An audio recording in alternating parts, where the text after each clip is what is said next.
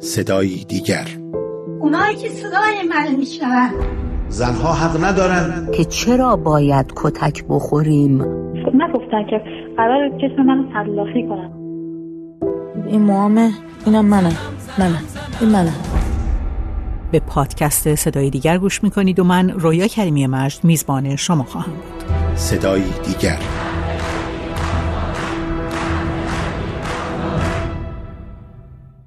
حالا که این پادکست رو میشنوید دیگه به طور رسمی مدال نوبل صلح در اختیار خانواده نرگس محمدی قرار گرفته.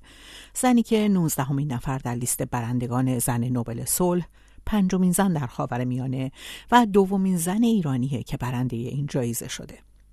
اولین بار شیرین عبادی در سال 1382 این جایزه رو به ایران و همینطور خاورمیانه آورد. آکادمی نوبل اعلام کرد که او به دلیل فعالیت‌هاش در زمینه ترویج حقوق بشر و دفاع از زنان، کودکان و زندانیان سیاسی این جایزه را دریافت کرده. در سال 2011 یعنی سال 1390 توکل کرمان فعال حقوق بشر یمنی به همراه دو زن دیگر از لیبریا برای مبارزه غیر خشونت آمیزشون برای امنیت زنان و حق زنان برای مشارکت کامل در برقراری صلح این جایزه را دریافت کردند. ملوله یوسف زی جوانترین برنده نوبل صلح بود که در سال 1393 به خاطر ترویج آموزش برای دختران در پاکستان جایزه نوبل صلح را دریافت کرد. در سال 1397 این نادیا مراد زن ایزدی عراقی بود که به دلیل مبارزش برای پایان دادن به خشونت جنسی به عنوان سلاحی در جنگ و درگیری های نظامی نوبل صلح رو دریافت کرد. و حالا در سال 1402 این جایزه به نرگس محمدی تعلق پیدا کرده. جالب اینجاست که در همین منطقه یعنی خاورمیانه تا به حال تنها چهار مرد تونستن به این جایزه دست پیدا کنند که سه نفر از اونها اسرائیلی و یک نفر فلسطینی بوده. مناخیم بگین، اسحاق رابین، شیمون پرس و یاسر عرفات. اما چرا زنان خاورمیانه مورد توجه آکادمی نوبل قرار می گیرند؟ منصوره شجاعی پژوهشگر مسائل زنان از هلند به نظر من یک پیوند و یک ارتباطی بین میزان سرکوب و میزان مبارزه و مقاومت وجود داره زنان تو خاورمیانه به نسبت کشورهای دیگه مخصوصا خاورمیانه ای که تحت حکومت های اسلامیه بیشتر از کشورهای دیگه زنا سرکوب می‌شد تبعیض بهشون روا میشه. اون روی دیگه سرکوب چیه؟ مقاومت مبارزه است. و اینا از چشم جهان مخفی نمیمونه. و به این دلیله که سیل جوایز رو ما می‌بینیم که به سوی خاورمیانه مشخصا ایران افغانستان پاکستان یمن و کشورهای مشابه میاد. به دلیل اینکه زنان مقاومت می‌کنن. سال 1383 شیرین عبادی در حالی برنده جایزه نوبل صلح شد که پس از حملات 11 سپتامبر به برج‌های دوقلوی نیویورک و در پی اون حمله آمریکا به عراق جهان تب و تاب ضد اسلامی غریبی داشت. در بیانیه کمیته نوبل اومده بود که به دلیل تلاش‌های عبادی در راستای دموکراسی و حقوق بشر به ویژه حقوق زنان و کودکان در ایران و به طور کلی جهان اسلام این جایزه به اون اهدا شده. عبادی نخستین ایرانی و همچنین نخستین زن مسلمانی بود که برنده جایزه صلح نوبل شد. شیرین عبادی اما میگه که بهای گذافی رو به دلیل دریافت این جایزه پرداخته.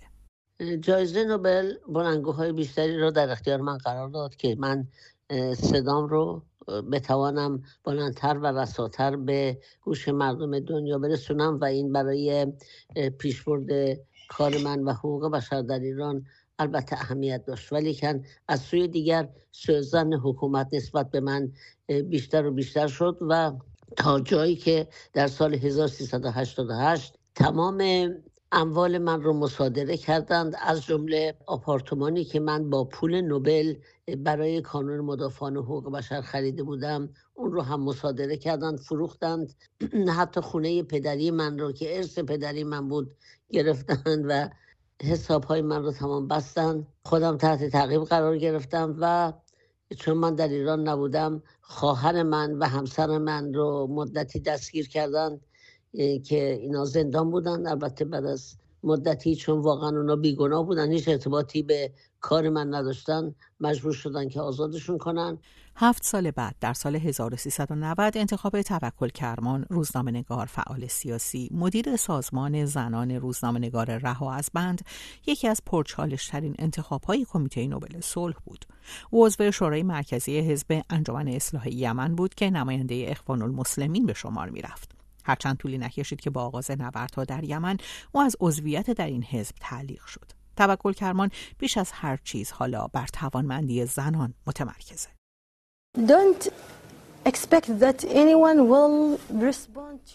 انتظار نداشته باشید کسی حقوق شما را بدهد. نمی توانید به آنها بگویید به من بدهید به من بدهید و لطفا به من بدهید. نه شما باید در خط مقدم باشید و باید برای به دست آوردن هر چیزی که می خواهید خودتان اقدام کنید. از تمام حقوق خود استفاده کنید و نحوه استفاده از این حقوق را به مردم بیاموزید. به چه وسیله حرف زدن؟ نه. با حرکت در خط مقدم. وقتی شما در خط مقدم درخواست ها و اعتراضات قرار بگیرید مردم شما را باور خواهند کرد. حرکت در خط مقدم. این درست کاری بود که ملال یوسف زی دانش آموز پاکستانی انجام داد به خاطر اقداماتش ترور شد و شایسته دریافت نوبل شناخته شد. ملاله یوسف در مهر سال 91 توسط گروه طالبان و در راه بازگشت از مدرسه ترور شد. این ترور نافرجام با واکنش های شدید جهانی مواجه شد. اون در سخنرانی خودش در سازمان ملل نشون داد که به حق تحصیل دختران ایمان داره. Let us pick up our books and our pens. They are our most powerful weapons.